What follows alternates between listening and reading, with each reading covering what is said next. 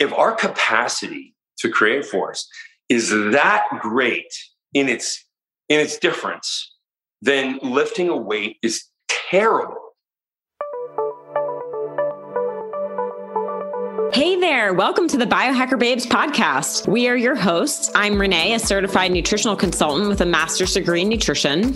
What's up? And I'm Lauren, functional diagnostic nutrition practitioner and CHEK movement specialist. We're sisters, and we're joining forces to empower you to become your own biohacker and upgrade your life. Our mission is to provide actionable steps so you can optimize your health, strengthen your intuition, and support your body's natural healing abilities. Because life is too short to not feel your best every single day. Thank you for joining us and welcome to the show. Welcome, welcome to the Biohacker Babes podcast. This is episode 119 of the Biohacker Babes. I'm Renee, tuning in from Vegas with my sister Lauren as well. Hi, everyone, tuning in from New York today. Hello, New York. I love your beautiful background today. It's a little Thank change you. of scenery. Courtesy of my friend, our friend Mary. I have lots of greenery behind me. The oxygen is pumping today in this apartment. You need that in New York. Thanks, Mary. Oh, yes. Need the plants to counteract all the crap that's in the air. Always. Yeah. All right. We have a guest coming on the show today. We have Dr. John Jaquish. He is, I don't want to give too much away, but we're going to talk a little bit about the X3 bar and OsteoStrong. We'll say that. So, the X3 bar, you have maybe seen me posting pictures on Instagram of this fancy little piece of equipment that I have been using at home to get stronger. And today we're going to talk about the science behind why this piece of equipment works. But we're going to dive into his book, Why Weightlifting is a Waste of Time, which is such a great title. And I just want to say, be open minded, please. Like everything we've been told for most of our lives about lifting weights and going to the gym and doing cardio, it's not all correct. So be open minded. I highly recommend the book. I read it in a couple days. It was an easy read, packed with science, amazing research, amazing testimonials. I definitely recommend it, but he's going to talk a little bit more about that in today's episode. And especially for our female listeners, this is a great way for us to get stronger. Do not be afraid of like lifting heavy and getting bulky. Like we need muscle. This is so important for overall health and longevity. And I think this is such a great biohack. Absolutely. I mean, we've been saying for so long that you don't need so much cardio. And he takes it a step further to say maybe you don't need any cardio at all because with resistance training, and he does make a clear distinction between resistance and weight training. So if you had a reaction to the book about the weight training, it's not strength training at large. He's just talking about weights. But he really goes into how strength training actually gives us the benefits to our cardiovascular system that we need. So if you're still doing a ton of chronic cardio, if you listen to us, you know that's probably going to be harming your hormones, your adrenals, your nervous system. And if you just want overall health, longevity, functional strength, and to look good, this could be like the solution, the biohack for you. He's made it really, really simple, taking away the guesswork. It's super safe, really cool piece of tech. And um, I have not read the book yet, honest confession, but I yours is in the it. mail. You have a copy It's in the mail. It's coming to me. But I'm really excited because he is a scientist at his core. And I really appreciate how he just shares research. You know, this is not opinion, it is based in science, it is based in fact, but also he is. I think a walking advertisement for how well this stuff works. So, if you're not watching the video cast, definitely look him up after this. Oh yeah, his photos and these are in the book and I'm sure you can find them online of like day 1 and then end of year 1, end of year 2. I mean, it's you'll be blown away by his photos. So it's obviously doing something. And Yeah. with the cardio piece, when I do the X3 workout, I'm breathing hard. Yeah, I've Like, I- experienced that. Yeah. So it's definitely doing something. And for anyone that is tight on time, it's a great biohack for that. It's 10 minutes a day. I do it four days a week. Like, come on, everyone can do that. So huge fan of minimum effective dose if we can get it done. And then if you get it done, you can still do the things that you love, but definitely pay attention to this podcast. And I hope he really hits this home that if you are doing chronic cardio, chronic weightlifting, maybe actually hurting your overall health and longevity. So, really, really fun stuff. And I, oh, Renee, I was curious, did you do before and after photos after starting X3? Not really. I but maybe you could scroll through your phone and find. Yes, I can say like our our unofficial after photos were when we went to Cabo for our wedding anniversary. I remember you looked amazing. Those are my unofficial after photos. Yeah. Oh, that's maybe funny. you could Good find question. a photo of X3 bar early on and do a side by side because I think yeah. you looked amazing. oh, really thank awesome. you. Yeah. Thanks, Lauren. cool. Awesome. You want to read his bio? Yes. So Dr. John Jaquish, PhD, has spent years researching and developing improved approaches to health. He is the inventor of the most effective bone density building medical technology, which is now partnered with Tony Robbins and OsteoStrong for rapid clinic deployment inventor of X3, a technology that is proven to develop muscle much faster than conventional weightlifting, all with the lowest risk of joint injury. Dr. Jaquish's methods are used in training the world's most elite athletes and associations, such as the entire Miami Heat organization, various NFL and NBA players, as well as Olympians. Dr. Jaquish's book, explaining his non conventional approach to human physiology, is a Wall Street Journal bestseller. He's awesome. We had such a great time chatting with him today, and we can't wait for you to tune in. All right. Welcome, Dr. Jaquish, to the Biohacker Babes podcast. Thanks for joining us today. Renee, Lauren, thanks for having me. We are so thrilled to have you on the show. Big fans of the X3 bar and OsteoStrong. Um, your book was awesome. So I can't wait to share more of that with our listeners today. But I have right. to say, as biohackers, one of the things that we really love is looking at the scientific research and saying, how can we do something better or more optimally, more efficiently? And that is exactly sure. what you have done with both of those. So we want to dive into more of the science behind those, you know, bust some fitness myths, which you have absolutely done. But before we get into some of those myths, we would love to just hear how did you come across this research and why do you say weightlifting is a waste of time? Everyone wants okay. to know that. So, for the listeners and anybody watching, you can see the cover. This is the book, Weightlifting is a Waste of Time. That is the name of the book. So, I didn't just randomly say weightlifting is a waste of time. I actually made it the title of my book. Now, awesome. notice I didn't say resistance training is a waste of time uh, because there's difference. many ways to approach resistance training. Uh, I just believe that, well, I, I don't believe I have the evidence to back up the statement.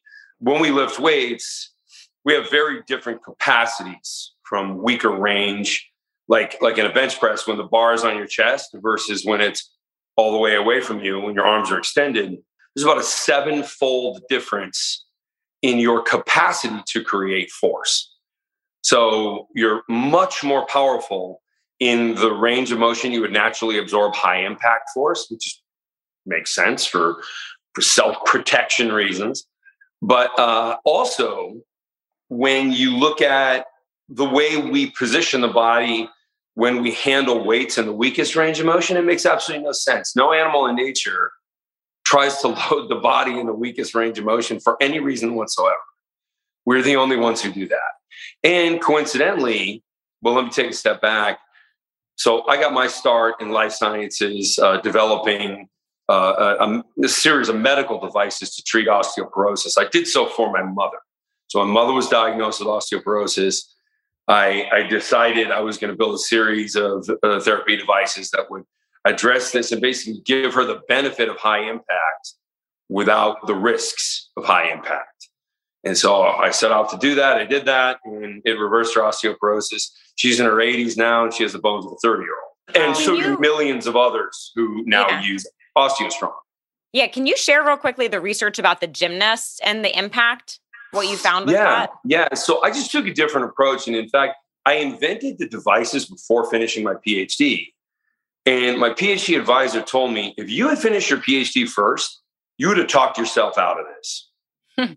Wow. Like, like there's no way you would. It's because it's so crazy unconventional, and you know, unfortunately, even in in PhD, you know, like when you get your doctorate in something, you're supposed to do original research. But so much about the scientific method and about sort of the general approach and, and doing a literature review to be able to back up what you're saying is really more focused on what you can't do as opposed to what you can do. Mm-hmm. So uh, we we in standard education we do as much as we possibly can to stop creativity, and uh, and that that's unfortunate because creativity is what solves problems. Doing things the same way everybody else did solves enough. So uh, yeah, yeah, it, it's, it's it's just kind of a funny thing, and I don't have a better idea as to how you know education should work. Uh, however, I, I, don't think stifling creativity is, is, is the right way to go. But but anyway, so I, I did this for my mother, and uh, it worked. And then it's now in uh, nine different countries, 175 locations. Yeah, and they're all oh, independent. They're, they're clinics. They're franchise clinics that treat bone loss. That's incredible. Yeah, that's amazing. Yeah. But but in the process of doing that research, it was became very apparent to me that weightlifting is a terrible stimulus when you're trying to grow muscle because you're and I'm going to quote Peter Attia here because he he made a similar observation. He didn't take it to like what happens next, but he had said in the past, my problem with weightlifting is you overload joints and underload muscle. Mm-hmm. He's a brilliant guy. You know, listen to his podcast, The Drive. Um, yeah, he's great. Yeah, brilliant guy. Yeah, and, and so yeah, I heard that years ago, and I'm like, this this guy's on the same path that I'm on, or at least his position. Like he he thinks weightlifting is you know not, not that great either. So there's a better way. What I first looked at was my observational data, which showed a sevenfold greater ability to create force in stronger versus weaker range. So, for example, if I put my arms out and I've got my arms out in front of me, back of the hand in line with the clavicle, 120 degree angle from upper to lower arm, I can either absorb or create the greatest amount of force in my upper body. If I lower the resistance down to like right against my chest, I have hardly any ability to contract against that. you know, that's, you know, maybe half my body weight or my body weight or something like that. It's far diminished. It's one seventh what it is in the impact ready range. So I thought if our capacity to create force is that great in its in its difference, then lifting a weight is terrible because we're doing exactly what Peter Attia said. We're overloading the joint getting chronic joint damage. Talk to any longtime weightlifter. Uh, hurts them to get out of chairs. Most of them can't even reach their arm over their head uh, because they just have such chronically damaged joints. And and this is health? No, it's not health. It's stupid.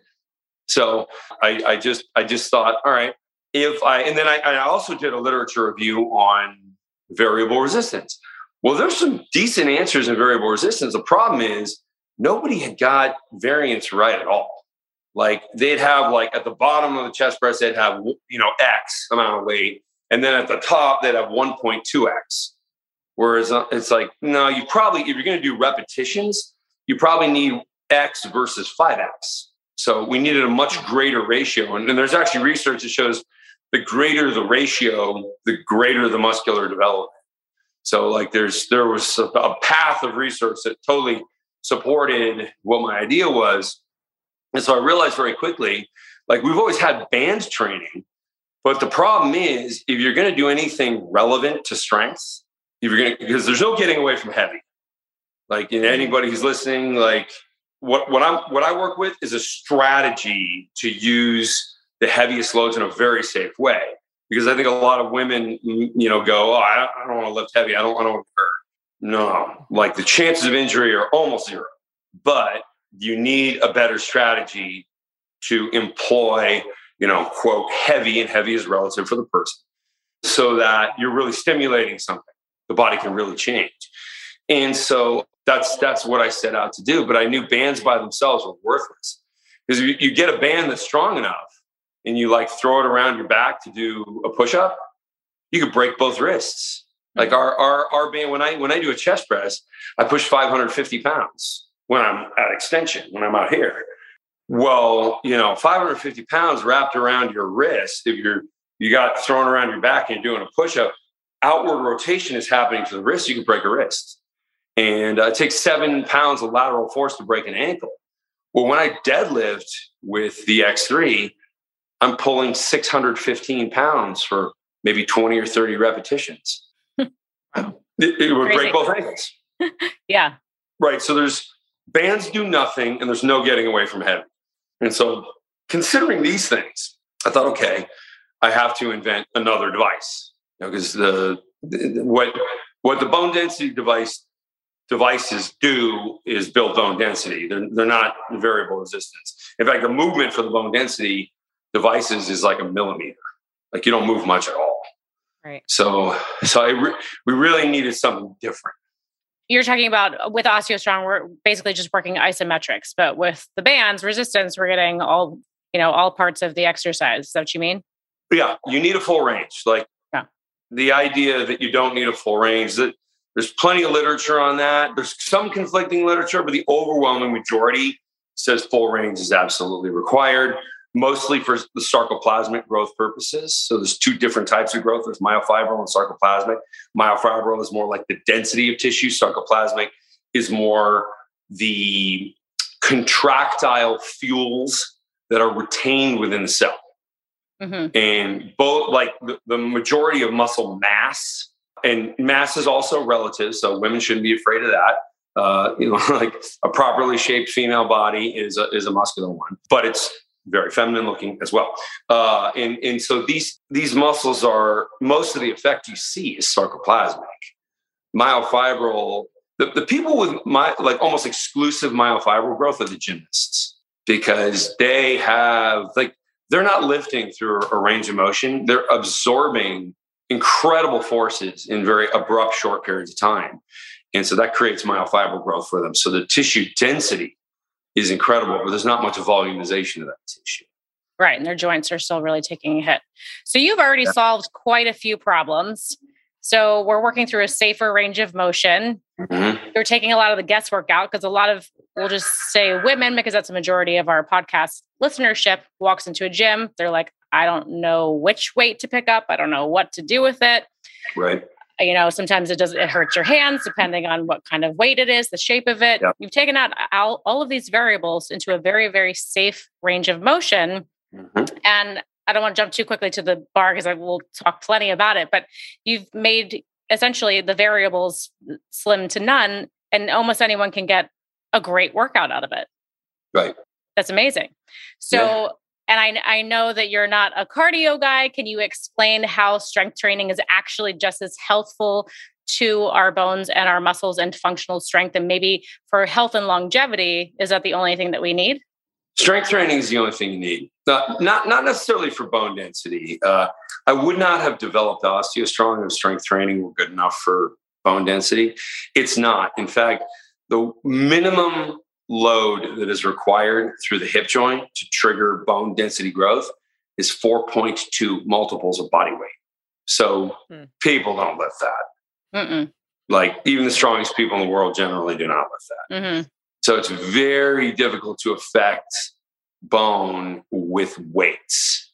Even with X3, which you train with even much higher weight, it's not it's not high enough. So so that's you know with OsteoStrong, I'm loading my lower extremities with 4,000 pounds, my upper extremities with about 2,000 pounds, uh, my core with six or 700, my spine with about 1,500 pounds. Uh, so tremendous forces that are designed to compress and distort the shape of bone. So when the bone bounces back into its normal position, it's pulling in minerals and recalcifying, rebuilding its own bone matrix to be more complex. The more complex means more of those little walls inside of the bone, which increases the density of the bone, makes the bone more powerful. Mm-hmm. I now have a bone density that's um, plus 2.3. So 2.3 standard deviations above normal. That's totally superhuman level. Cool. That's amazing. Yeah. Yeah. yeah. that's like there's really not much on record outside of like if you're just looking at like a fracture, because a fracture can go very high, but that it's sort of not a really fair contest because the fractures have a different wall structure in the in the fracture that doesn't really reconcile with the rest of the bone. So generally, a healed fracture is like the strongest place in your body, other than your skull. Yeah. So, over what period of time can you accomplish that type of change in your bone density? I, probably not for you because you've been playing with it and researching it for so long. But if someone were new to this type of training, how quickly, given uh, you know the periodization and the programming that you've developed, how mm-hmm. quickly could you potentially see a change? Uh, you see, you see a significant difference in two years, and it also kind of begins to taper off. People grow the most bone in, in the first two years. So what I tell people is, unlike a workout program, if you're working on your bone density, you can build your bone density very high in that period of time, in that in that two year period of time, and then you may need, never need to worry about it again. Once you build bone, it stays with you for about 30 years. Yeah, it's not like muscle. Muscle goes away. Yeah. Bone, not right. so much. It just it's as a, as a much longer metabolic. Hmm. Now, circling back to the cardio thing. So I say don't really do cardio, but that doesn't mean you're saying don't support your cardiovascular system. So no, strength training, yeah, strength training does just as much for the heart as endurance training does. Here's where the so, but there's a myth. The myth is that strength athletes have poor cardiovascular health. And I'll tell you why. There's a guy I used to travel with to Russia, and we'd always change planes in Munich. I don't know if you've ever been to the Munich airport, but it's like the airport stairs. Like you got to run up and down the stairs like four times just to, to switch flights because you got to go through like immigration, you know, like downstairs. You got to go back up. I love that. I get some of my highest step counts when I'm traveling through airports. Yeah, yeah, yeah. And you got to go back downstairs, go to baggage claim, come back upstairs, check your bags again. Because I've never flown with the same air group. Russia just, I normally fly United, and they're not that great in Russia. So uh, yeah, and so run all over the place, up and down the stairs, up and down the stairs. And uh, usually I'm wearing like a suit and tie because we go right into a meeting when we get there. Because I, I, I, typically try to fly out of London, and I had an office in London for a couple years. So so you're flying, and and then you know like this guy weighs like hundred pounds less than me, but he's a little chubbier, and uh, he's he's a cardio guy, and so so we're running up and down these stairs, and I'm like covered in sweat.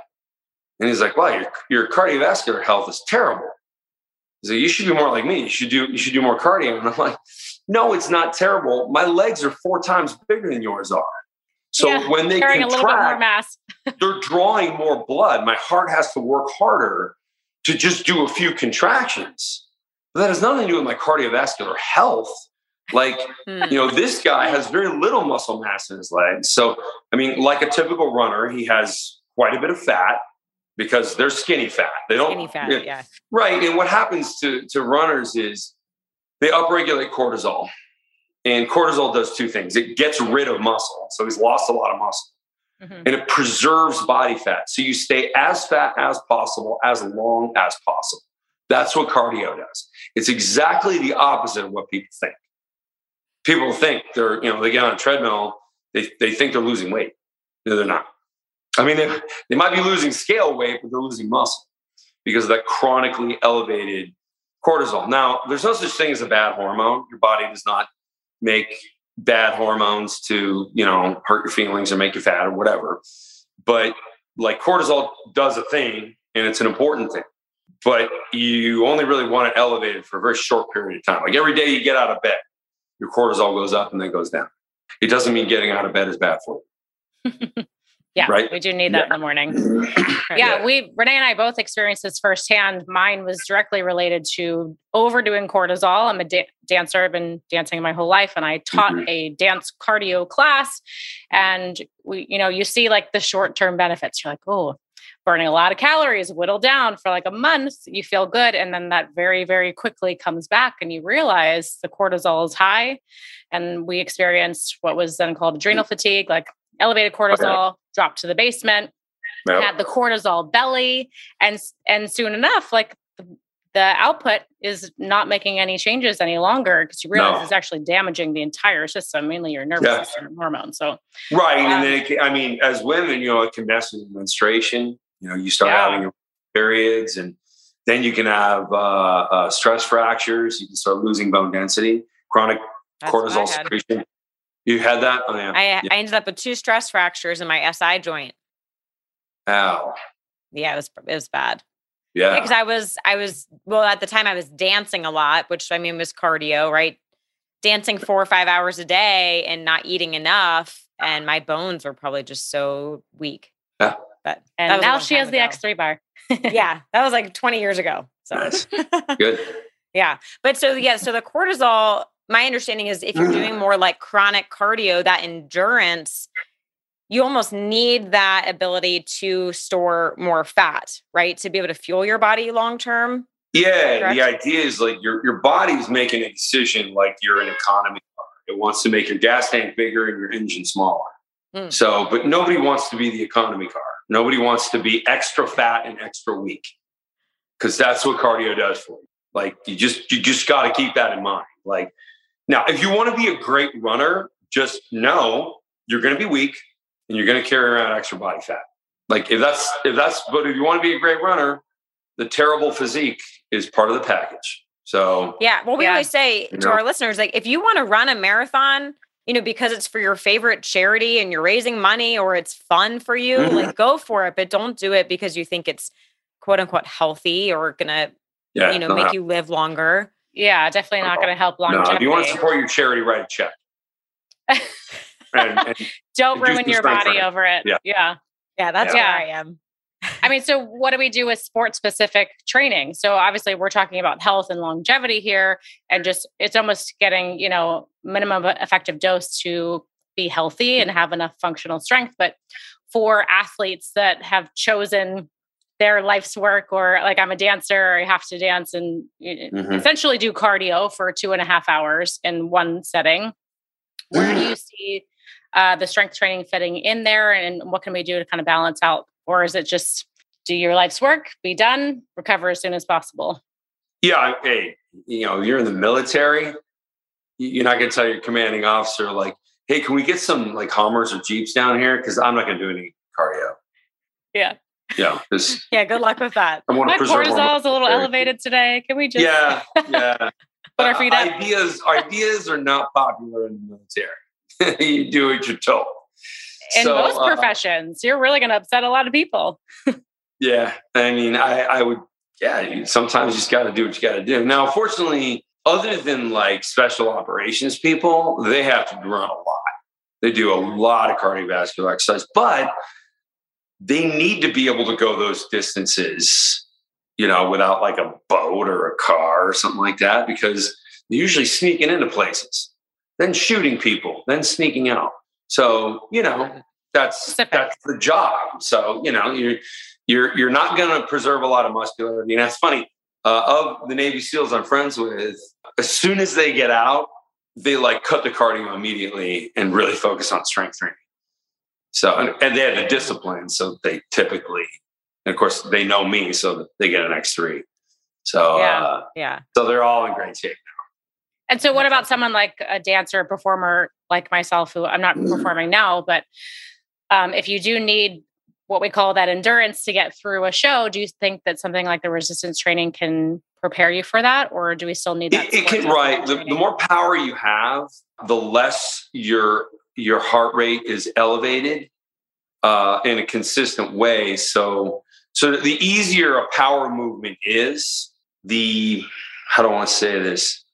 The less sustained the heart rate is going to be. Basically, you want a lot of variation in your heart rate Mhm. and that keeps cortisol from spiking. So, like high intensity interval training does not do this to cortisol. High intensity interval training is much more like strength training. So, like If if, done you want correctly, to be explosive and then kind of catch your breath and be explosive and catch your breath, that's that's the way I would do it. Like, like I played rugby in undergrad, and I would like I'd sprint. I was very fast. I'd sprint, you know, during during a play, and then we'd reposition. I kind of walk back in position. My coaches would be like, you know, how about show a little hustle on the field? And I'm like, trying to get my heart rate down.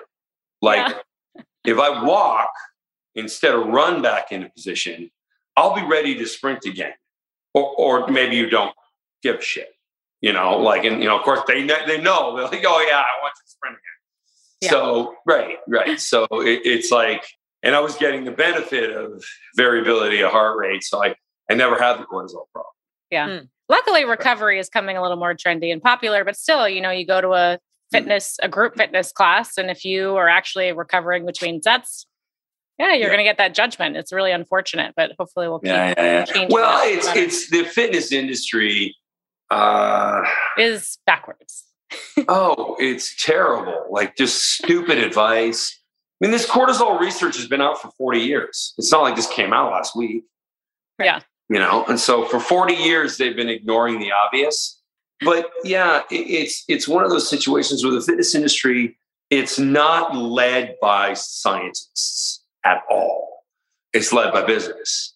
And usually that business is selling gym memberships. Yeah, And so the selling of gym memberships is sort of like it's kind of like they're just selling the dream of being in shape. And then once you sign up, they don't care if you ever come. I'm Oh, sure yeah. Yeah, they don't care, and they want you there more, more, more, pay more money, but it's no personalization. they actually yeah, don't really want they you only want you there if you're buying personal training. Right. In fact, they'd prefer you not to show up because if everybody showed up with a membership, Wouldn't be enough would machines. Yeah, yeah, no, I heard that Planet Fitness, I think they said like eight, 85% of the members don't even go. I mean, Oh, they yeah. have a great business going on because it's so cheap. They, Yeah, it's $14 like, a month. Why? you why pay nine bucks a month. oh man, they got you. Right. It's Yeah. designed for people who care so little that they're probably never going to go. That that's the design. Now, if somebody signs up there and decides to go, okay, well, they go. That's why there's a building that they can go mm-hmm. to. So, like I also point out frequently, no, I mean, not everybody's a lazy ass. About 50% of men in America do strength training, either at home or at a gym, at least twice a week the leanest one percentile of males in the United States is 10.6% body fat. So, percent body fat is a really important metric because, because it considers muscularity and obviously how lean you are. Because the more muscular you are, the leaner you get, right? You add Right. muscle, you don't add body fat, and, you know, you're leaner. So, um, it's a really great metric of how generally conditioned or deconditioned people are. 10.6% is like pathetic for a male. Like maybe you can see outline of top abdominals. Like the difference between nine nine percent or eight and a half percent versus ten point six percent is like night and day. Mm. Like that's where you can actually see somebody get fit. So if the leanest one percent are still not in shape, why are we defending this industry? Like, because I get attacked. I'm I'm definitely the most hated guy in the fitness industry. Congratulations. Hey, you know, it's an honor. yeah, it- Yeah. yeah. You know, they'll say weightlifting is not a waste of time. It's done great for me. And then you look at the person and they have like baby arms and a double chin. And I- can't say that. I'm not going to insult somebody. Never mind the fact that they're insulting me, but it's okay. I own the business. I get it. And, you know, I mean, I just look at them and it's just like, do you really believe this bullshit you're telling people? You're, you're in terrible shape. You prob- you're probably a diabetic. Do not defend what you've been doing. I promise you it's not working. Like I, I can I can almost guess like with with extreme accuracy what their hemoglobin A1C score is. No, they're they're fat and sick. And they're and then they're like saying, Oh no, weightlifting is perfect. It does everything I need. Okay. Yeah. Look in the mirror and then tell me again. Yeah. Right. So another question about hormones. What about testosterone and growth hormone, especially for women? I think women are like Sure. afraid of that. They don't want to get bulky, but so why do we need those and how does the resistance training help increase those? So everybody has testosterone, both men and women. Men have estrogen too, by the way. You know, Sometimes so too much. it's, it's like like I said, there's no such thing as a bad hormone. Like your, your body is, doesn't isn't secretly plotting to destroy. Women, the women, the whole like I get too bulky when you know when I lift. I hear women say that. Here's here's what's really happening. Either they're looking at women who are taking performance enhancing drugs via injection, and they're not realizing that they're looking at basically a phony body that's drug induced. And so that's frightening to women because a lot of women who don't look feminine, it's because they're taking men's hormones. They're taking a, you know a lot of testosterone or some derivative thereof. The, and then there, I know some other women that are like, oh, every time I lift, I get big. No, every time you lift, your appetite goes up. And instead of eating more protein, that's what you should do, you eat cupcakes. So you're not really getting big, you are getting fat. And that's the reality. Mm. Like Thanks Like- CrossFit for that. Yeah, right. Finish your I mean, wine. like- Let's have some uh, some Donuts. donuts and celebrate. It's Sure. insane. Let's just drive glucose like toxic sugar into the cells. yeah, pretty much. What's up, biohackers? Renee here. You may remember Lauren and I had Wade Lightheart from Bioptimizers on the podcast back in September, where he shared his top tips for fixing digestion, increasing nutrient absorption, and really supporting overall recovery and health. If you haven't listened to that episode yet, definitely go back and check it out. It is jam packed with so much great information. Wade is such an awesome guy and he's so passionate about health optimization. You'll definitely hear that throughout the episode. It's pretty incredible. But he's so passionate that he ended up starting a line of supplements because he really wanted to help people all around the world with one of the most common health issues that people experience. And that is gut issues. So things like bloating, gas, indigestion, acid reflux, heartburn, all of those, but also nutrient deficiencies. I mean, our food supply is unfortunately so nutrient depleted that a lot of us are walking around with these micronutrient deficiencies. So that's something else that he's really trying to help people with. Also, poor sleep quality. That's a huge issue. And then slow recovery. After a tough workout or a stressful day, we want to get you back in the gym as soon as possible. And a lot of their supplements help with that too, which is super, super cool. So, Lauren and I have personally tried all of their supplements and we were blown away by the high quality ingredients and the results of the product. We always like to try anything before we share it with you all. And we were so in love with these products that we were like, we have to have Wade on the podcast and tell everyone about Bioptimizers. So, a couple of our favorites. So, blood sugar breakthrough. This is our number one pick for regulating blood sugar levels. The combination of ingredients to control blood sugar in this product, you aren't going to find anywhere else, which is great. Also, Masszymes, great digestive enzymes. This is going to help you break down your food, optimize digestion, also increase nutrient absorption. So, you're going to get more out of the current food you're eating.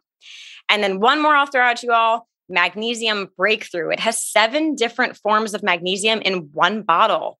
This is like unheard of in the supplement industry, seven in one. So, this is going to help support quality sleep, reduce stress, support our immune system, and so much more.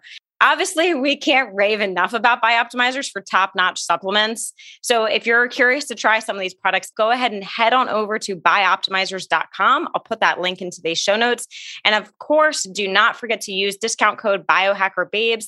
That will get you 10% off. All right, let's get back to the show. Yeah. So uh, and and also like going low carbohydrate or zero carbohydrate is much tougher for women than it is for men. You know, like, but the reality is fructose only occurs in nature at the end of summer. Like fruit, you only get fruit at the end of the hot season, just about before it's going to be cold.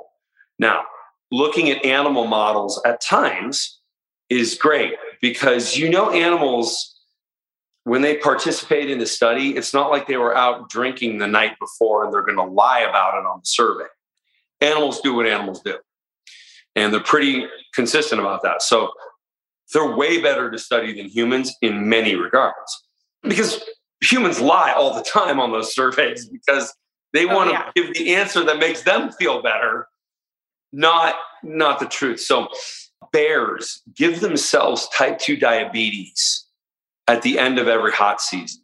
So they switch from eating deer and they go to eating honey and berries as much as they can. So switching to type 2 diabetes is like an extra gear in your body that helps you get as fat as possible very quickly so why would you want that well you'd want it if the winter's coming and you're not going to get a lot to eat. Like, let's say if you're a bear and you're just digging a hole and sleeping in it.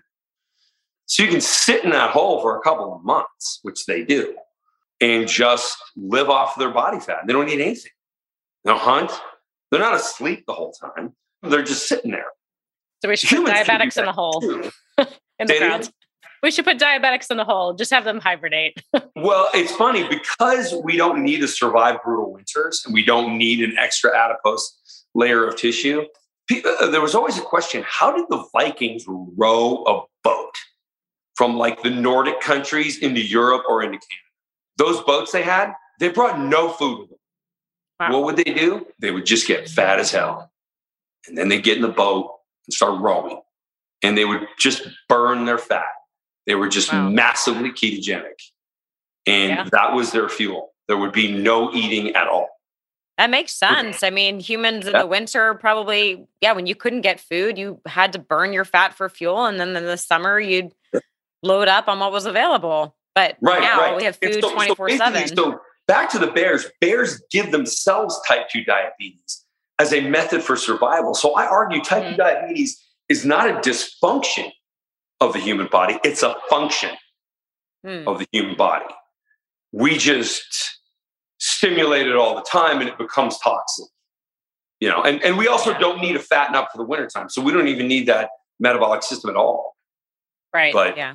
you know, because And you know, Twinkies and ice cream, we have to upregulate and screw up our insulin sensitivity all the time. So Yeah. Yeah. Even with, you know, quote unquote healthful foods, there's still never a shortage of calories ever. yeah, That's kind of a problem. 24 7, you can get anything you want, yeah, especially in New York. especially in New York. New York and Vegas, 24 7, Yeah. whatever you need. Um, so with carbs, is it is it appropriate to save most of our carbs for a post workout? Or let's just talk about post workout nutrition in general. What are your thoughts? I know the anabolic window myth, the carb situation. So, what would you recommend? While the anabolic window is a myth, it's not like there's some special time where you consume nutrients and you become super anabolic and your body efficiently uses that. So when I say there's no such thing as an anabolic window, that's what I mean by that. Because previously there were some people who were really pushing the idea that there's some secret, you know, half hour period where you can eat 10 cheeseburgers and it just all turns into muscle. It's right after a workout. Yeah. Total bullshit. What you can do is basically protein, no matter what you eat or when you eat it, you're, you do most of your growing at night. So, and while the body doesn't have an ability to store protein, it does stay in your system for quite a bit. So you can, and, and you do go into protein synthesis during the day to a degree as well. The, the protein, you want to get one gram per pound of body and of quality protein. And there's different strategies to do that. I, I find that once people figure that out, and like I'm 240 pounds, so getting 240 grams of protein from like steak would require me to eat two and a half pounds of steak. I eat one meal a day because I want a fasted benefit. So, have you ever sat down and eaten two and a half pounds of meat? Yeah, yeah. That last, not that even last close. pound, that last pound, you don't like it. I can imagine. Yeah, it's work. I'd love to come back to the bar because I'm just so fascinated that such a small piece of equipment has such profound effects. So, Sure. can we come back to why the resistance over the bells? I know that you've talked about that uh, hypertrophy is not just potentiated by muscle damage. So, when people get sore, they think that's how their muscles Not at are all. growing. In fact, damage is inversely related. Yeah. So, can you explain how how the resistance training is is getting that growth without the damage? Yeah, it's fatigue. So people thought damage was really the the stimulus, and you'll hear some clown at a gym be like, "You got to break the muscle fibers so then they grow back stronger." No. Come on. Yeah, and- like, and the the most positive thing I could say about that is that is oversimplification, and oversimplification is another word for wrong. Yeah, in fact, all damage causes protein synthesis to repair the damage. You don't get any growth at all. You end up being back to where you were. So it's only when you're just taking the muscle to fatigue without damage where you start growing more muscle. that makes a lot of sense and it also explains why so many people you know don't have the right variables like they Mhm. either do too much volume not seeing any changes or maybe do too little so maybe you can explain the programming with the x3 bar you say one well, set is they, enough they're. I think the real problem is that weightlifting sucks. Uh, you know, the fact that people do more than one set is like totally symbolic of how bad it sucks. Because, like, how many sets do you need to do in the sunlight to get a tan? Right. I would say it's personalized depends on what you're Mm, absorbing Or you just need to go out in the sun one time, and before you burn, you come in, you put a hat on or some sunblock, and then you know you're stimulated. You only need Yeah. one stimulus to get the adaptation. Same with a callus. Uh, same with any other adaptive response. So the fact the problem that we the time sorry go ahead no, the fact that we think we need repeated exposure to a stimuli shows you that the stimuli is just garbage. It doesn't work. Hmm. So why pay attention to it? Like, like that obviously something better is needed. Now, when you do X3, if you do it right, there's no way you can do a second set because you are devastated. You're you're so exhausted at the end of it. I can yeah. see Renee smiling. Yeah, yeah, yeah. Uh, well, because I mean, I think most of us have been brainwashed in thinking that we need all these sets. And so when my husband and I started doing X three, you know, I'm doing maybe maybe 25 reps, say, and I'm, right. I'm dead. And I'm like, yeah, completely. And, you are doing the another... diminishing range too. What was that? You're doing the diminishing range. I don't know. What is so like, you drop down, you, so you, you fail, you drop down, fail. Yeah. Oh, as yeah. you begin to go to fatigue, you, you like, like, let's say instead of going full range repetition, you can't get there anymore because the weight's so high at the top. So then you start doing half repetitions. Oh, yes. Okay. I didn't know what that was yeah. Yeah. Yeah. You're doing that. Okay. Yeah. We call that diminishing range. Okay. So, uh, yeah. And that works so well, takes you to complete fatigue in all ranges of motion, something you can never do with a weight. Yeah. It just stimulates the body better and you recover much better. I mean, yeah. so is it because of the time under tension just isn't great enough with a weight? Like, can we p- possibly achieve this with a weight just if we alter the variables? There's no way you can achieve it with a weight because you have different capacity in every different position. But a weight is always the same weight. It's yeah. always it always weighs the same amount no matter where you are. Right. So you're not going to load eccentric the way the same way you can do. Right. Like so so I can't have a weight be 550 pounds at the top of my bench press and be 300 pounds in the middle of the bench press. Unless you have a really good friend. Two friends. Right. Yeah. No, no the only person that can spot you in reality is your central nervous system. Your friend doesn't know shit. You can't you can't have a spotter do anything of value other than maybe just keeping the bar from dropping, which is really a spotter's job but like actually mediating what your central nervous system can't make up the difference for. Mm-hmm. You know, your buddy is not connected to your central nervous system. He or she does not know and never will. And you're not going to outsmart that. Mm-hmm. But when you're training with variable resistance, you just go to your maximum output. The range shortens itself because of neural inhibition. Your central nervous system keeps you from getting to that fully extended position at some point because you can't because that that amount of muscle has shut down. So you only have a uh, you know like a portion of your muscle portion of your muscle fibers that are still working for you. And so then you train those in the diminishing range. Yeah the nervous system yeah. is really so it's cool complete fatigue of a muscle. It's so fast also the most attractive part about x3 now i learned very quickly like at first when i launched it i targeted kind of the bodybuilding fitness community and everybody told me not to do this, uh, in, including really influential people in like biohacking, like, you know, maybe somebody I just did my second podcast with, maybe that guy. Uh, you know, say no more. Yeah. Yeah. You know, I, I, I don't want to, I don't want to out the guy saying, saying something nasty, but he goes, I don't think you understand the fitness industry says fans of like standard fitness and bodybuilding are the dumbest people on earth. Like you will never succeed by targeting these people. And I was like, all right, well, let me give it a shot. And so I didn't listen. And within three days, I realized he was right about everything he said. These are the dumbest people. And so I pivoted. I pivoted to busy professionals. And that's where we stayed because a busy professional is will not, they're willing to read something.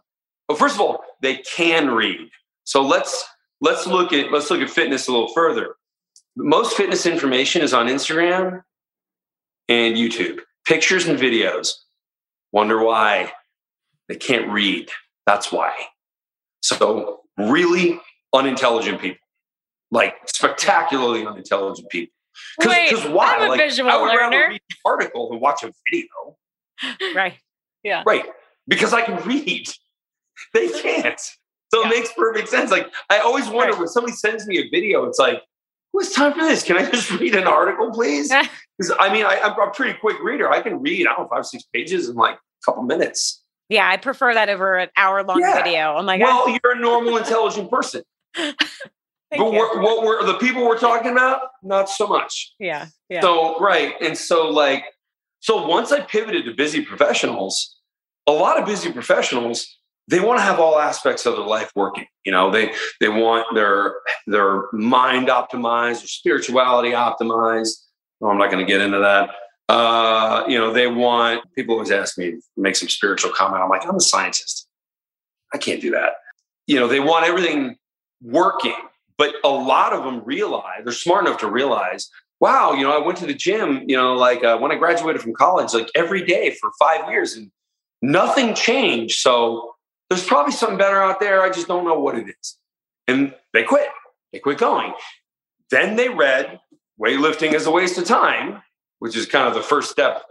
You know, when when I when I c- contact with a customer, they read the book and they're like, "Oh my god!" Like it's it's a totally different approach, but wow, does it make much more sense than regular weightlifting? And that, that's kind of the the flow of like how I acquire customers.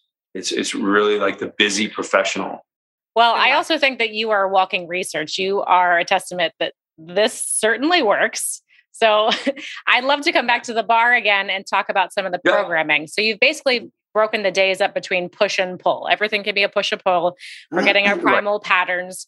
Do you think that there, well, one, I want to know the reasoning behind the programming, but also do you think there is room for other things like mobility. I know you've said that resistance training does does increase mobility. Maybe you can mm-hmm. say from a personal perspective, do you do anything else? If you want to share that. I do nothing else. So I do exactly what I recommend other people do. Also, uh, this is really important. So there's 19 NFL players I work with. I have them do exactly what I do, but I tell them you need to do your football drills also. Yeah. Like while this can create a lot of raw power in your musculature, I mean, it's not going to make you a better receiver per se until you go through all those movements. So don't tell your conditioning coach, "Oh yeah, I, I don't need to do any drills." I Like, like yeah. No. X3 will make you bigger, stronger, and lean. X3 will not make you a better football player. That you got to you got to do your drills. Yeah, sports so, specific. Same with the NBA. So the entire Miami Heat, in fact, they endorse the book, and teams almost never do that. Uh, like I got, got a letter from the Miami Heat lawyers uh, saying you're you're allowed to use this quote from our strength coach, and like teams just never do that because they they value the brand very highly. Uh, and so because I, I really helped that team out, like they're they're one of the least injured teams in the NBA, and they're good. Wow. So uh, keeping injuries down has a lot to do with strength conditioning. Like you got to get them conditioned so that they're less likely to injure. And one thing people don't realize about NBA players when you're talking about somebody who's like six foot five and above, the torque on joints is far greater than it is with a regular sized person. Like they are every tendon, every ligament in their body has much more pressure on it. And so they've got to take care of it. They want to build the thickness in those tendons and ligaments. Be very careful, very considerate about what what they do, so that their training is really optimized and they get the most out of it. Yeah. And, and they can what about stay in the league longer. Yeah, great. and then mobility. How are we affecting mobility? Obviously, sport specific, or depending on your goals, you would add that in. But how does well, generally, like you go through the movements of X3, you're going to increase the mobility in those movements. But is that everything? No, no. If you're a dancer, for example, you've got to go through those type of movements and reinforce those neural patterns. Now, you may be better protected from injury. Mm-hmm. Uh, you may be more powerful, like your ability to propel yourself off the ground, depending on what kind of dance it is, will be increased. Your ability to land and control yourself will be based on drills that you have to go through to practice. Because just because you can get higher in the air doesn't mean you're any more graceful landing unless you practice that. Mm-hmm. So, yeah, I, I'm really careful. Like, I do think from a strength, explosiveness, speed, uh, uh, and, and, and, general conditioning, X3 does answer all the questions. But does it answer all questions in sports? No, of course. Nothing. But what about just overall longevity, like getting up off of the floor, being able to pick up your kids? Oh yeah, different- yeah. The- that- see that there we're talking now. Now you're talking like the language more that like, the busy professional cares about. Like a lot of women are like, I would just love to be able to pick up my kid again. Like I lost the ability. My, my kid gained a little bit of weight, and it's just like everything hurts when I go to pick them up. And you know, then of course, like three months later, they're like, my kid got even bigger, and now I can like pick him up and carry him anywhere. And uh, right, so like that, that's a quality of life thing. And yeah, you don't you don't need to do any other drills other than just doing X three and then picking up your kid. That's Cool. amazing. I will say a testament to the X3 bar. My husband and I bought it during the pandemic when all the gyms were closed.